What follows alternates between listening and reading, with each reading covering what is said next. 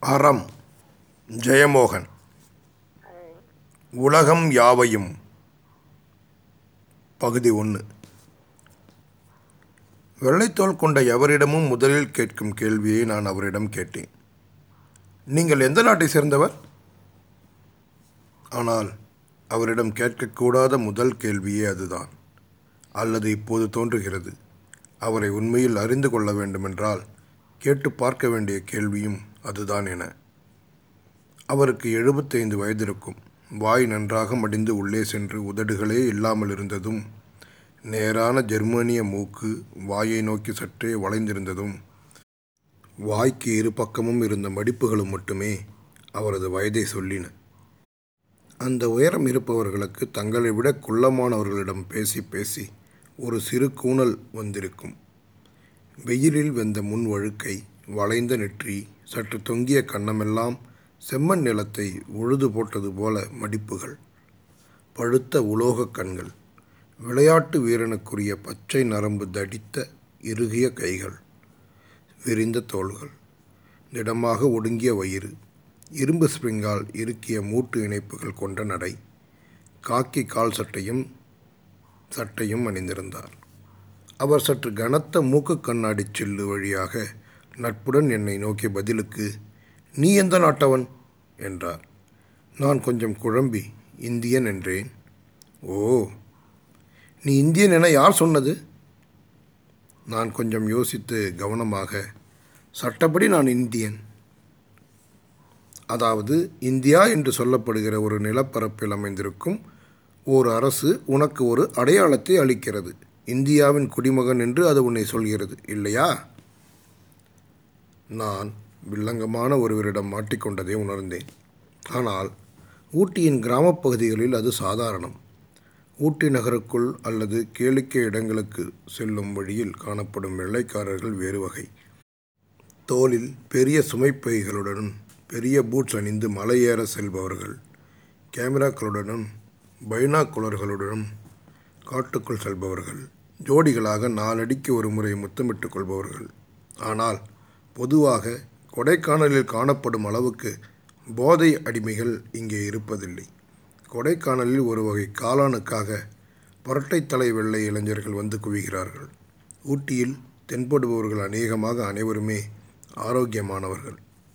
ஊட்டிக்கு வெளியே சிதறி கிடக்கும் கிராமங்களில் பல்வேறு குருகுலங்களும் ஆசிரமங்களும் உள்ளன. கிறித்தவ மடாலயங்களும் தியான மையங்களும் ஏராளம். அங்கெல்லாம் செல்பவர்களே கிராம சாலைகளில் தென்படுவார்கள். அந்த வெள்ளையர்களுக்கு ஒரு குறிப்பிட்ட தன்மை உண்டு. பிற வெள்ளையர்களை விட உள்ளூர்காரர்களுடன் பழகவும் பேசவும் சின்னஞ்சிறு டீ கடைகளில் டீ குடிக்கவும் ஆர்வம் காட்டுவார்கள். மற்றவர்களைப் போல எங்கும் எதையும் ஃபோட்டோ எடுத்துக்கொள்ளும் வெறி இருப்பதில்லை. சடைமுடி வளர்த்தவர்கள் காவி அணிந்தவர்கள் மொட்டை போட்டு ருத்ராட்சம் அணிந்தவர்கள் என பல்வேறு வகை தோற்றங்கள். ஆனால் முகத்தில் எப்போதும் ஒரு சிரிப்பு அல்லது விடுபட்ட தன்மை இருந்து அவர்கள் வேறு என்று அடையாளம் காட்டும். இவர் வைக்கோல் நிறமான கூந்தலை பின்பக்கம் குதிரைவால் கொண்டையாக கட்டியிருந்தார். கோழிக்கோட்டிலிருந்து ஊட்டி நிலையத்தில் இறங்கி ஃபேர்ன்ஹில் செல்வதற்காக நின்றபோது அவரை பார்த்தேன். அன்று பேருந்துகள் ஓடாது என்றார்கள். ஆட்டோக்களும் வேன்களும் கூட கிடையாது. ஊட்டி பந்த். தேயிலை விலை சம்பந்தமான ஏதோ பிரச்சனை. நடந்துதான் ஆக வேண்டும். நடக்க ஆரம்பித்த போது கொஞ்ச நேரம் முன்பு இன்னொரு கேரள பஸ்ஸில் இருந்து இறங்கி என்னை தாண்டி சென்ற அவர் எனக்கு முன்னால் சிறுத்தை போல நடப்பதை உணர்ந்தேன். நான் அவரை பின்தொடர்ந்து சென்று வணக்கம் சொன்னேன். சரி மேலே பேசித்தான் பார்ப்போமே என்ற எண்ணம் வந்தது. எனக்கு இந்த நாடு அடையாளத்தை மட்டும் தரவில்லை. எனக்கு இது பாதுகாப்பை அளிக்கிறது என்றேன். எவரிடமிருந்து? பிற நாட்டினரிடமிருந்து. பிற நாட்டினர் என்றால் அங்குள்ள அரசாங்கத்தால் உன்னைப் போல அடையாளம் கொடுத்து வைக்கப்பட்டிருக்கும் மக்களிடமிருந்தா அவர்கள் உன் எதிரிகளா? உன்னை அழிக்க நினைக்கிறார்களா? என்னால் பதில் சொல்ல முடியவில்லை. உன் நாட்டு அரசின் மீது படையெடுப்பது பிற நாட்டு அரசு. அது அரசுகள் நடுவே உள்ள போராட்டம். உன்னை வைத்து அந்த போரை நிகழ்த்துபவர்களை நீ உனக்கு பாதுகாப்பு தருபவர்கள் என்று நினைக்கிறாய்? சட்டென்று எனக்கு அது புரிந்தது. பெரும்பாலான ரவுடிகள் ஒரு ஏரியாவை தங்கள் கட்டுப்பாட்டுக்குள் வைத்திருப்பதே பக்கத்து பேட்டை ரவுடியிடமிருந்து பாதுகாப்பதாக சொல்லித்தான். ஆனால் நான் அதை அப்படியே விட்டுவிட மனமில்லாமல் நாடு என்று இருந்தால்தான் மக்கள் ஒற்றுமையாக இருப்பார்கள் என்றேன். எந்த மக்கள்? பாகிஸ்தானியர்களும் இந்தியர்களுமா? நான் கோபமாக இல்லை இந்தியர்கள். அப்படியானால் ஏன் ஊட்டி இந்தியாவுடன் இருக்க வேண்டும்? இந்த மலைப்பகுதியை தனி நாடாக சொல்லிவிடலாமே. இந்த மலையில் உள்ள அனைவரும் ஒருவரோடு ஒருவர் ஒற்றுமையாக இருப்பார்களே. ஏன் மசினக்குடியை கூட தனி நாடாக ஆக்கலாமே? நான் அவர் செல்லும் திசையை புரிந்து கொண்டு அமைதி காத்தேன். ஊட்டி தமிழ்நாட்டுடன் இணைந்து ஒற்றுமையாக இருக்க முடியுமென்றால் தமிழ்நாடு இந்தியாவுடன் இருக்க முடியுமென்றால் ஏன் உலகம் ஒன்றாக இருக்க முடியாது? என்றார். அந்த கேள்வியில் இருந்த ஏதோ ஒன்றால் நான் புன்னகை செய்தேன். ஊட்டியின் அந்த மலை சாலையில் ரிஷிகளைப் போல சிந்திக்க தோன்றும் போலும். நீ சிரிக்கிறாய் இதை கிறுக்குத்தனம் என்கிறாய். நான் உலகின் இருநூற்று ஐம்பது நாடுகளில் பல்லாயிரம் பேர் இந்த சிரிப்பை சிரிப்பதை கவனித்திருக்கிறேன். நூறு வருடங்களுக்கு முன் கருப்பனும் வெள்ளையனும் சமம் என்று சொன்னபோது இப்படித்தான் சிரித்திருப்பார்கள். இருநூறு வருடம் முன்பு மனிதனை அடிமையாக விற்பதும் வாங்குவதும் பாவம் என்றபோது இப்படித்தான் சிரித்திருப்பார்கள். பெண்கள் ஆண்களுக்கு நிகரானவர்கள் என்று சொன்னபோது வாய்விட்டு சிரித்திருப்பார்கள். அவர் வேகமாகவும் உரத்தும் பேசினாலும் கொஞ்சம் கூட கோபம் இல்லாமல் தான் பேசினார். எத்தனையோ முற்போக்கு கருத்துக்களை பேசுகிறோம். ஏன் இந்த எண்ணத்தை மட்டும் நாம் யோசிப்பதில்லை?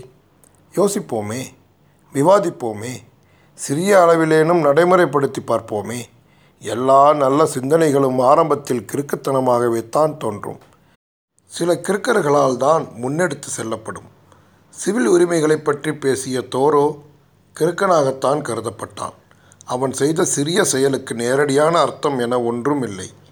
ஒரு மனிதன் வரி கொடுக்க மறுத்து ஒரு குளக்கரை காட்டில் மரக்கொடிலில் வாழ்ந்தால் என்ன நிகழ்ந்துவிடும்? ஆனால் அது ஒரு குறியீட்டு நிகழ்ச்சி. இதை பார். அவர் தன் பையிலிருந்து நீல நிறமான ஒரு கனத்த டைரியை எடுத்து நீட்டினார். அது ஒரு பாஸ்போர்ட் என கையில் வாங்கிய பிறகே எனக்கு தெரிந்தது. அமெரிக்க பாஸ்போர்ட்டின் அதே நிறம் வடிவம். அமெரிக்க பாஸ்போர்ட் என்று தான் நான் நினைத்தேன். ஆனால் அதில் சிவந்த அட்டை மீது ஒரு உலக உருண்டையின் படம் இருந்தது. கீழே ஒன் வேர்ல்ட் ஒன் நேஷன் என்ற குறிக்கோள் வாசகம். அதன் கீழே பெரிய நீல எழுத்துக்களில் world passport for world citizens என்று எழுதப்பட்டிருந்தது. உலகின் எந்த நாட்டையும் சேராமல் உலகை ஒட்டுமொத்தமாக தன்னாடு என நினைக்கும் உலக குடிமகன்களுக்கான பாஸ்போர்ட் அது என்ற விளக்க குறிப்பு இரண்டாம் பக்கத்தில் இருந்தது. பல மொழிகளில் அந்த வாசகங்கள் காணப்பட்டன. அந்த பாஸ்போர்ட்டை அமெரிக்காவில் மெயின் பகுதியில் எல்ஸ்வர்த் நகரில் உள்ள உலக குடிமகன்களின் பதிவகம் International Registry of World Citizens வழங்கியிருந்தது. அந்த பாஸ்போர்ட் பெறுவதற்கான நிபந்தனை ஒன்றுதான். வேறெந்த நாட்டின் பாஸ்போர்ட்டும் வைத்து கொண்டிருக்கக்கூடாது எந்த நாட்டிலும் இராணுவ சேவையில் இருக்கக்கூடாது உலகத்தை தன் நாடாக மனப்பூர்வமாக ஏற்றுக்கொண்டு உறுதிமொழி எடுக்க வேண்டும். அந்த பாஸ்போர்ட்டில் அவரது படம் இருந்தது. நாற்பது வருடம் முன்புள்ள கருப்பு வெள்ளை படம். நீல முகத்துடன் சற்றே மேலேறிய நெற்றியுடன் உற்சாகமான சிரிப்புடன் இருந்தார். லாரல் ஹார்டி இரட்டையரில் லாரலுக்கு கொஞ்சம் சதை போட்டது மாதிரி. அவர் பெயர் கேரி டேவிஸ் உலக குடிமகன். ஆயிரத்தி தொள்ளாயிரத்தி இருபத்தி ஒன்றில் அமெரிக்காவில் பிறந்தவர். ஆயிரத்தி தொள்ளாயிரத்தி நாற்பத்தி எட்டு முதல் உலக குடிமகனாக தன்னை அறிவித்துக் கொண்டிருந்தார். நான் அதை அவரது சொந்த கிறுக்குத்தனம் என்று தான் நினைத்தேன். அதற்குள் அவர் இந்த பாஸ்போர்ட் இப்போது அறுபது நாடுகளுக்கு செல்லுபடியாகக்கூடிய ஒன்று. இந்த பாஸ்போர்ட்டை வைத்துக்கொண்டு ஏழாவது தடவையாக நான் இந்தியா வருகிறேன் என்றார். நான் பாஸ்போர்ட்டை பிரித்து பார்க்க பார்க்க ஆச்சரியத்தில் என் கைகள் நடுங்கின. அந்த பாஸ்போர்ட் மேலும் மேலும் பக்கங்கள் இணைக்கப்பட்டு கிட்டத்தட்ட இருநூறு பக்கம் இருந்தது. அதன் பக்கங்களில் ஏராளமான முத்திரைகள் சிவப்பு பச்சை எழுத்துகளாலான குறிப்புகள் அடித்தல்கள் திருத்தல்கள் பல மொழிகளில் பல கை வண்ணங்களில். உலக வரைபடத்தில் விழுந்து புரண்டு உடலெங்கும் வண்ணங்களுடன் வந்த ஒரு அணில் போல சட்டென்று அதில் ஜவஹர்லால் நேருவின் கையெழுத்தை கண்டேன். பச்சை வண்ண மையில் இந்திய குடியரசு இந்த பாஸ்போர்ட்டை அதிகாரப்பூர்வ ஆவணமாக அங்கீகரிக்க நான் பரிந்துரை செய்கிறேன். ஜவஹர்லால் நேரு இந்திய பிரதமர் என ஆயிரத்தி தொள்ளாயிரத்தி ஐம்பத்தி நான்கு ஜூலை பதினெட்டாம் தேதியில் கையெழுத்திட்டிருந்தார். அவரது அதிகாரப்பூர்வ லட்சினை அதன் கீழே ஒரு உன்னதமான லட்சியம் இந்திய அரசு இதை அங்கீகரித்துள்ளது என்று இந்திரா காந்தியின் கையெழுத்து. அவர் அதை வாங்கி ஒரு பக்கத்தை பிரித்து இதைப்பார் என்றார். உலக குடிமகனாகிய நான் உலக குடிமகனாகிய கேரி டேவிஸ் பிரான்சில் நுழைய இதனால் அனுமதி அளிக்கிறேன் என்று அல்பேர் காம்யூ கையெழுத்திட்டிருந்தார். இதென்ன கோமாளித்தனம் என்றுதான் மீண்டும் தோன்றியது. ஆனால் எகிப்தின் நாசரும் யுகோஸ்லோவியாவின் மார்ஷல் டிட்டோவும் கையெழுத்திட்டிருந்தார்கள். ஏராளமான உலகத் தலைவர்கள் அவர்கள் நாடுகளின் அதிகாரப்பூர்வ அனுமதிக்கு பரிந்துரை செய்திருந்தார்கள். அமெரிக்க அரசுதான் அதை முதலில் அங்கீகரித்திருந்தது. நான் அதை திரும்ப கொடுத்தேன். நீ விரும்பினால் இந்த அமைப்பில் சேரலாம். நான் உனக்கு பாஸ்போர்ட் தருகிறேன் என்றார். நீங்கள் எங்கே போகிறீர்கள் என்றேன். இங்கே நாராயண குருகுலம் என்ற இடம் உள்ளது. அங்கே தான் தங்கியிருக்கிறேன். அட நானும் அங்கே தான் போகிறேன். நான் நித்திய சைத்தன்ய யத்தியின் மாணவன். அவர் என் கைகளை தன் வலிமையான கைகளால் பற்றி கொண்டார். ஆச்சரியம். நான் நித்யாவின் நெருக்கமான நண்பன். உண்மையில் நான் அவருடைய குருவின் நண்பன். உன்னை சந்தித்ததில் மகிழ்ச்சி. உங்களுக்கு நடராஜ குருவை தெரியுமா? நானும் அவரும் இருபத்தைந்து காலம் ஒன்றாக வேலை செய்தோம். நான் அவரை என் குருவாக ஏற்றுக்கொண்டவன் என்றார். நான் ஆச்சரியத்துடன் அவரை பார்த்தேன். எனக்கு ஹென்ரி பெர்க்சனின் தொடர்பு இருந்தது. அவரை பார்க்க ஆயிரத்தி தொள்ளாயிரத்தி நாற்பத்தி ஐந்தில் நான் சொர்போன் பல்கலைக்கழகத்திற்கு சென்றேன். அப்போது அங்கே நடராஜ குரு ஒரு கருத்தரங்குக்காக வந்திருந்தார். அவரையும் ஜான் ஸ்பியர்ஸையும் அப்போதுதான் சந்தித்தேன். அதன் பின்னர் ஒரே உலகம் என்ற கருத்துக்காக நாங்கள் சேர்ந்து பணியாற்ற முடிவு செய்தோம். அவரிடம் பேசிக்கொண்டே குருகுலம் நோக்கி சென்றேன். எட்டரை மணிக்குத்தான் ஊட்டியில் காலை கொஞ்சம் தயங்கி தயங்கி விடிய ஆரம்பித்திருந்தது. உருளைக்கிழங்கு வயலை நோக்கி ஒரு கிளிக்கூட்டம் சாலையை மறித்து கொண்டு பறந்து இறங்கியது. பக்கவாட்டின் பசும் புல்வெளி ஈரத்துடன் மின்ன அதில் மேய்ந்து கொண்டிருந்த கனத்த பசுக்களின் உடல்கள் வானிலிருந்து ஒளிக்கோடு ஒன்றால் பிரிக்கப்பட்டிருந்தன. ஒளியில் துழாவியபடி வாள்கள் துழல சிறு பூச்சிகள் தீப்பொறிகள் போல சுற்றி பறந்தன. நான் நித்திய சைத்தன்யத்தியை அறிமுகம் செய்து கொண்டு குருகுலத்திற்கு செல்ல ஆரம்பித்து அப்போது ஒரு வருடம் கூட ஆகவில்லை. குருகுலம் பற்றியும் அதன் பல்வேறு உறுப்பினர்கள் மற்றும் ஆர்வலர்கள் பற்றியும் எனக்கு அதிகமாக ஒன்றும் தெரிந்திருக்கவில்லை. அங்கே ஒவ்வொரு முறையும் எனக்கு ஆச்சரியங்கள் இருந்தன. உலகின் மிக முக்கியமான கல்வியாளர்கள் சிந்தனையாளர்கள் பயணிகள் நித்யாவின் நண்பர்களாகவும் மாணவர்களாகவும் அங்கே வந்து கொண்டிருந்தார்கள். வழியில் நான்கு குதிரைகள் எதிரே வந்தன. ஒன்று வெண்ணிறம் பிற மாந்தளிர் நிறமானவை. காலை மஞ்சளில் அவை பொன்னாலும் வெள்ளியாலும் ஆனவை போல ஒளிவிட்டன. சருமத்தை சிலிர்த்து கொண்டு வால் சுழல இறுகிய தசைகளின் மிடுக்குடன் குழம்புகள் ஒலிக்க நடந்து வந்தன. ஒன்று எங்களை பிடரி மயிர் நலுங்க திரும்பி பார்த்தது. நான் நினைத்ததையே அவரும் சொன்னார். வெள்ளியும் பொன்னும் நின்று அவரை பார்த்து கொண்டு முகம் மலர எவருக்கும் சொந்தமில்லாத செல்வங்கள் கட்டற்ற செல்வங்கள் அவர் மனம் முழுக்க அந்த அடிப்படை சிந்தனை எப்போதும் ஓடிக்கொண்டே இருந்தது என்று புரிந்து கொண்டேன் மஞ்சனகொரே கிராமத்தை அடைந்து நாராயண குருகுலத்தை நோக்கி திரும்பினோம். திரும்பும் வழியில் ஒரு புதிய வீடு கட்டப்பட்டு கொண்டிருந்தது. கேரி டேவிஸ் என்னிடம் ஐம்பத்து நான்கில் நான் இங்கே முதல் முறையாக வந்தபோது இந்த பகுதி எங்கும் ஒரு வீடு கூட இல்லை. பள்ளங்களில் கொஞ்சம் உருளைக்கிழங்கு வயல்கள். மேடுகள் முழுக்க புதற்காடுகளும் யூக்கலிப்டஸ் மரங்களும் தான். குருகுலம் காட்டுக்குள் ஒரு தகர டப்பாவை யாரோ விட்டுவிட்டு சென்றது போல் இருக்கும். நடராஜகுரு அந்த அத்துவான காட்டில் அன்பளிப்பாக கொடுத்த நிலத்தில் அவரே கையால் கட்டிக்கொண்ட தகர குடிசையில் தனியாக தங்கியிருந்த நாட்கள் அவை. அன்று அவரை சிலரே அறிந்திருந்தார்கள். அவர் ஏற்கனவே செயல்பட்ட நாராயணகுருவின் அமைப்புகள் அனைத்துடனும் தன் தொடர்புகளை வெட்டி கொண்டு உலகறியாமல் ஒளிந்து வாழ்ந்து கொண்டிருந்தார். நடராஜகுரு ஆவதற்கான கூட்டுப் பருவத்தில் இருந்தார். ஐம்பதுகளின் தொடக்கத்தில் ஜான் ஸ்பியர்ஸ் வந்துவிட்டார்.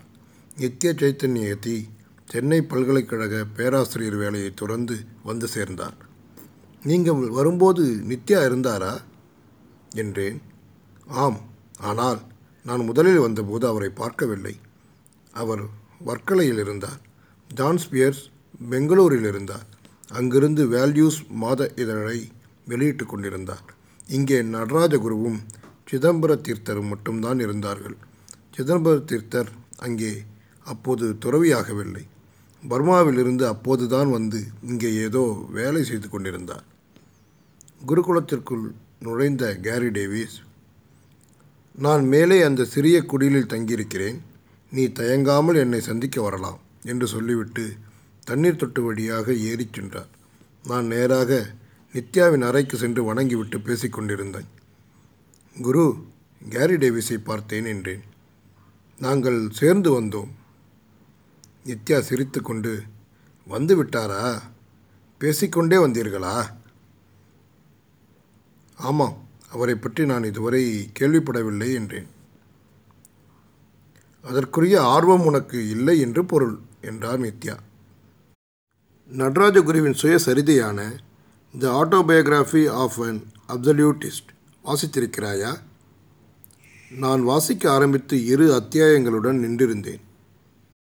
அதில் கேரி டேவிஸ் பற்றி விரிவாகவே வருகிறது. நடராஜகுருவின் ஓர் உலகம் பற்றிய கருத்து அவரும் கேரியும் சேர்ந்து உருவாக்கி கொண்டது. இருவரும் சேர்ந்துதான் ஈஸ்ட் வெஸ்ட் யூனிவர்சிட்டிக்கான முன்வரைவை உருவாக்கினார்கள். நான் அவரை இதுவரை கேள்விப்படவில்லை என்று நினைக்க வருத்தமாக இருக்கிறது. சரி இப்போது கேள்விப்பட்டாயிற்றே அப்புறம் என்ன? அவரை சந்திக்கவும் வாய்ப்பு கிடைத்திருக்கிறதே? நித்யா விருந்தினர்களை பார்க்க ஆரம்பித்தபோது நான் சமையலறைக்கு சென்றேன். டாக்டர் தம்பான் சுவாமி சமையலில் ஈடுபட்டிருக்க அருகே கருணாகரன் முள்ளங்கி நறுக்கி கொண்டிருந்தார். நான் சென்றதும் வாங்கோ வாங்கோ வாங்கோ என்று மலையாளத் தமிழில் தம்பான் சுவாமி வரவேற்றார். இலக்கியமெல்லாம் எப்படி இருக்குது அது பாட்டுக்கு இருக்கு. என்றபடி அலுமினிய குண்டானிலிருந்து எனக்கு ஒரு சூடான கருப்பு டீ மொண்டு கொண்டேன். கருணாகரன் அருகில் மெஞ்சில் அமர்ந்தேன். கேரி டேவிஸை பார்த்தாச்சா? என்றார் டாக்டர். எப்படி தெரியும்? நமக்கு எல்லாம் தெரியும் சாமி. முக்காலமும் உணர்ந்த ஞானியானோம். நான் கொள்ளைப்பக்க சன்னலை பார்த்தேன். அதன் வழியாக நாங்கள் வந்த பாதை தெரிந்தது. பெரிய மனிதர் என்று மலையாளத்தில் சொன்னேன்.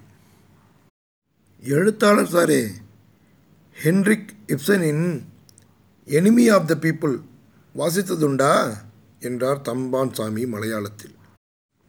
ஆமாம் என்றேன் உலகம் முழுக்க சிந்தனையாளர்களுக்கு அது ஒரு ஆளுமை முன்வரைவை அளித்தது.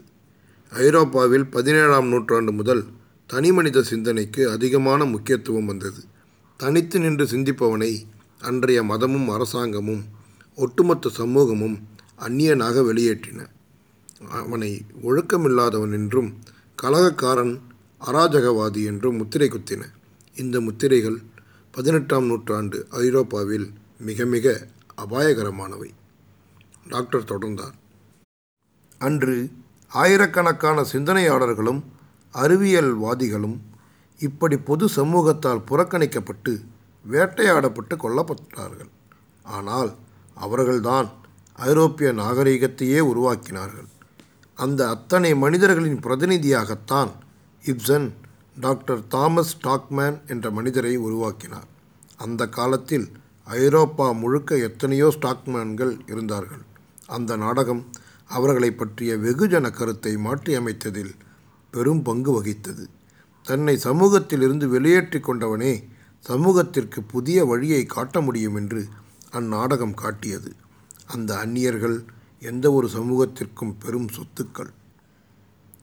சர் என்று வானொலியில் தழைகளை போட்டு கிண்டி அதை கூர்ந்து பார்த்து கொஞ்சம் மிளகாய் பொடி தூவிய பின் என்னிடம் இன்றைய ஐரோப்பா உலகுக்கே அறிவையும் தொழில்நுட்பத்தையும் கொடுக்கும் ஞான பூமியாக இருக்கிறதென்றால் அது அந்நியர்களை கொண்டாட கற்றுக்கொண்டதுதான் காரணம். கிறுக்கர்களால் உருவாக்கப்பட்டதுதான் இந்த மானுட நாகரிகம். எழுத்தாளர் சார் நீங்கள் கார்ல் சகனின் புரோகாஸ் பிரெயின் என்ற புத்தகத்தை வாசித்தீர்களா? இல்லை என்றேன். சரியான பதில் என்றார். வெளியே இருந்து வந்து அவ்வழியாக சென்ற தியாகீஸ்வரன் சுவாமி. ஒரு புத்தகத்தை தோற்கடிக்க மிகச் சிறந்த வழி இந்த ஒரு சொல்தான். அது பக்கம் பக்கமாக என்ன சொன்னால் என்ன? இந்த ஒரு சொல்லை கேட்டதும் திகைத்து வாய்ப்பிழந்து நின்றுவிடும். நான் சிரித்தேன். டாக்டர் சாமி அவரை பார்த்து புன்னகை செய்து அந்த புத்தகத்தில் night walkers and mystery mongers என்று அத்தியாயம் இருக்கிறது. அறிவியலின் விளிம்புகளை பற்றிய அற்புதமான கட்டுரை அது. நாம் என்ன நினைக்கிறோம் என்றால் அறிவியல் மிகவும் தர்க்கபூர்வமானது. அதில் கிறுக்குத்தனங்களுக்கு இடமே இல்லை என்று. அது பாடப்புத்தக அறிவியல். நமக்கு தெரிந்தது அதுதான். நம் பையன்கள் அதற்கு மேல் வாசிப்பதும் இல்லை. ஆனால் அறிவியல் வளர்ந்து கொண்டே இருக்கிறதே. அந்த தளிர் நுனியில் அது கிறுக்கர்களால் தான் முன்னெடுக்கப்படுகிறது. விதவிதமான கிறுக்குத்தனமான ஊகங்களை நிகழ்த்தி கொண்டே இருக்கிறார்கள். அவற்றில் சில ஊகங்கள் தான் அறிவியல் கொள்கைகளாக நிரூபிக்கப்படுகின்றன. மிச்சமெல்லாம் குப்பை கொடைக்கு போகும். ஆனால் அந்த ராத்திரியில் உலாவும் கிருக்கர்கள் இல்லாவிட்டால் அறிவியலே இல்லை. வானொலியை இறக்கி வைத்துவிட்டு டாக்டர் சாமி ஒரு பானையை அடுப்பில் ஏற்றினார். நான் பச்சை முள்ளங்கியை உப்பில் தொட்டு தின்றேன். பச்சை முள்ளங்கியை உப்பு தொடாமல் தின்ன வேண்டும். உப்பு பட்டால் அதன் இயல்பு திரிந்துவிடும். எது ஒன்றின் இயல்பை மாற்றுகிறதோ அது அந்த உணவுக்கு எதிரி. பாகற்காயை புளி சேர்த்து ஊற வைத்து சாப்பிட்டால் கசப்பு இருக்காது. கசப்பு இல்லாவிட்டால் பாகற்காயை ஏன் சாப்பிட வேண்டும்? வெள்ளரிக்காயே போதுமே. இலக்கியம் இல்லாவிட்டால் ஜெயமோகன் எதற்கு? பிஎஸ்என்எல் கிளர்க்கே போதுமே. இல்லையா சாமி? என்றார். அதே மூச்சில் அறிவியலுக்கே இப்படி என்றால் தத்துவமும் கலையும் எல்லாம் எப்படி இருக்கும்? சமநிலையும் லௌகீக விவேகமும் உள்ளவனுக்கு உள்ளே போவதற்கு அனுமதி சீட்டே கிடையாது. நம்முடைய நாட்டிலும் அந்நியர்களுக்கு இடம் இருக்கிறதே என்றேன் நான் இந்தியா அதன் உச்ச நிலையில் இருந்தபோது இரவு உலாவுபவர்களையும் மர்மங்களை தேடி அலைபவர்களையும் கொண்டாடியிருக்கிறது. அவர்களுக்கு சமூகம் ஆதரவும் பாதுகாப்பும் கொடுக்க வேண்டும் என்று வலியுறுத்தியது. நெடுங்காலம் இந்த மனநிலை இருந்ததனால் அதை சமூக விதியாக மாற்றிக்கொண்டார்கள்.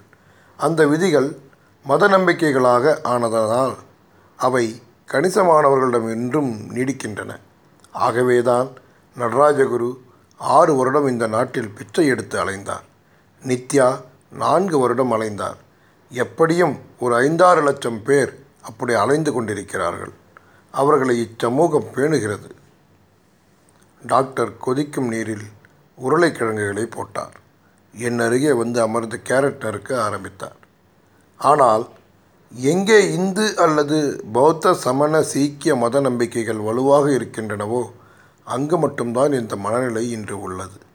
நம்முடைய படித்த வர்க்கம் அவற்றை மூட நம்பிக்கை என்று நினைக்கிறது. அவர்கள் ஐரோப்பாவில் இருந்து அற்பமான தொழில்நுட்ப கல்வியை அல்லது பொருளியல் கல்வியை மட்டுமே பெற்றுக்கொண்டிருக்கிறார்கள் அதுதான் ஐரோப்பா என்று நினைக்கிறார்கள். ஐரோப்பாவின் ஆன்மா பற்றிய அறிவே அவர்களுக்கு இல்லை. நான் அதை பற்றியே சிந்தித்து கொண்டிருந்தேன். டாக்டர் சொன்னார். சொல்லப்போனால் இந்த அடிப்படை மனநிலை ஐரோப்பாவில் என்றுமே இருந்தது. கிறிஸ்தவத்தை உலகெங்கும் கொண்டு சென்ற பிரச்சாரகர்கள் அப்படிப்பட்ட அந்நியர்கள்தான். கப்பலில் ஏறி புதிய உலகை கண்டுபிடிக்க சென்ற கொலம்பஸும் வாஸ்கோடகாமாவும் அப்படிப்பட்டவர்கள்தான். ஹெர்மான் குண்டர்ட்டை நினைத்து பார்த்து நான் சின்ன வயதில் ஆச்சரியப்படுவேன். மிஷனரிகளுக்கு மிகச்சிறந்த உதாரணம் அவரே. பதினெட்டு வயதில் ஏதோ ஒரு அந்நிய நாட்டுக்கு கப்பல் ஏறி பல கடல்களை கடந்து சென்று அங்கே வாழ்நாள் முழுக்க தங்கி அந்த மொழியை கற்று அந்த மொழிக்கு இலக்கண நூலையும் அகராதியையும் அமைத்து முன்னோடியாக இருப்பதென்பது எவ்வளவு மகத்தான விஷயம். நம்மில் எத்தனை பேர் அதை செய்திருக்க முடியும் என்று நினைத்தால் அந்த தீவிரத்தின் அர்த்தம் என்ன என்று புரியும். ஒரு காலத்தில் இந்தியாவில் அந்த வேகம் இருந்திருக்கிறது. வெறும் ஒரு ஆளிலையுடன் போதி தர்மர் ஜப்பான் வரை சென்றார். ஆனால் அந்த ஆன்ம வலிமையும் உலகையே அணைத்து கொள்ளும் பிரஜையும் நம்மிடம் பிறகு இல்லாமல் ஆகிவிட்டது. நாம் மனம் குறுகிய சமூகமாக ஆகிவிட்டோம். அந்த மனநிலையை திரும்ப மீட்டெடுத்தவர் சுவாமி விவேகானந்தர் மட்டும்தான். துறவு மனம் கொண்ட இளைஞர்கள் தனக்கு தேவை என்று சொன்னபோது விவேகானந்தர் உத்தேசித்ததும் அதுதான். ஆனால் நாம் இன்னும் லௌகீக சேற்றில் கால் புதைந்துதான் கிடக்கிறோம். நம் இளைஞர்களில் சாகச உணர்வோ கனவுகளோ கொண்டவர்களை பார்ப்பதே அரிதாக இருக்கிறது. டாக்டரின் கை அவருக்கு சம்பந்தமில்லாமல் கேரட்டுகளை அடுக்கப்பட்ட பொன் நாணயங்களாக ஆக்கிக் கொண்டிருந்தது. கேரி டேவிஸ் அந்த ஐரோப்பிய மனம் கொண்டவர். சாகசம் செய்வது வித்தியாசமாக இருப்பது மகத்தான கனவுகளுடன் இருப்பது திடமான நம்பிக்கைக்காக சாகவும் தயாராக இருப்பது உலகை நோக்கி பேசும் தன்னம்பிக்கை. இதெல்லாம் அவருக்கும் உண்டு. அதுதான் அவரை இப்படி ஆக்கியது. அவரை பற்றி ஒரு நல்ல கட்டுரை இருக்கிறது. தருகிறேன். டாக்டர் சொன்னார். நான் எழுந்தேன். குளித்து விட்டு வருகிறேன் டாக்டர் சாமி என்றேன்.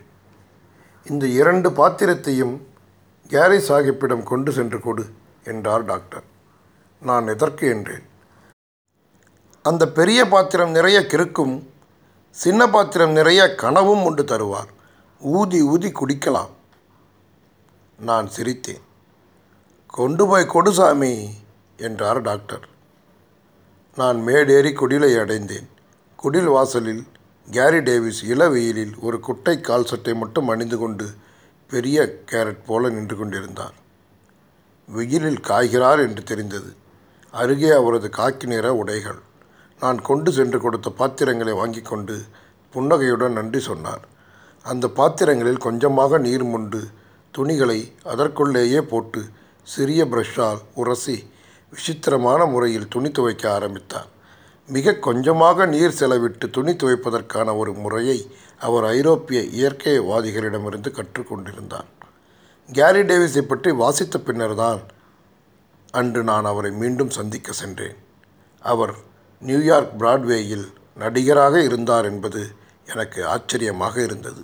ஆனால் அவரது தெளிவான உச்சரிப்பும் துல்லியமாக முக பாவனைகள் மூலம் தொடர்புறுத்தும் தன்மையும் அங்கே பெற்ற பயிற்சியினால்தான் என்று அப்போது தோன்றியது.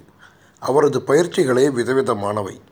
பாதிரியாருக்கான படிப்பில் பள்ளி இறுதி அதன் பின் தொழில்நுட்ப கல்வி அதன் பின்னர் நடிகர் அதன் பின் விமான ஓட்டி மிகச்சிறந்த இளம் விமானிக்கான விருது பெற்றிருக்கிறார். அவரது வாழ்க்கையில் எப்போதுமே ஏதோ ஒரு மீறல் இருந்து கொண்டே இருக்கிறது.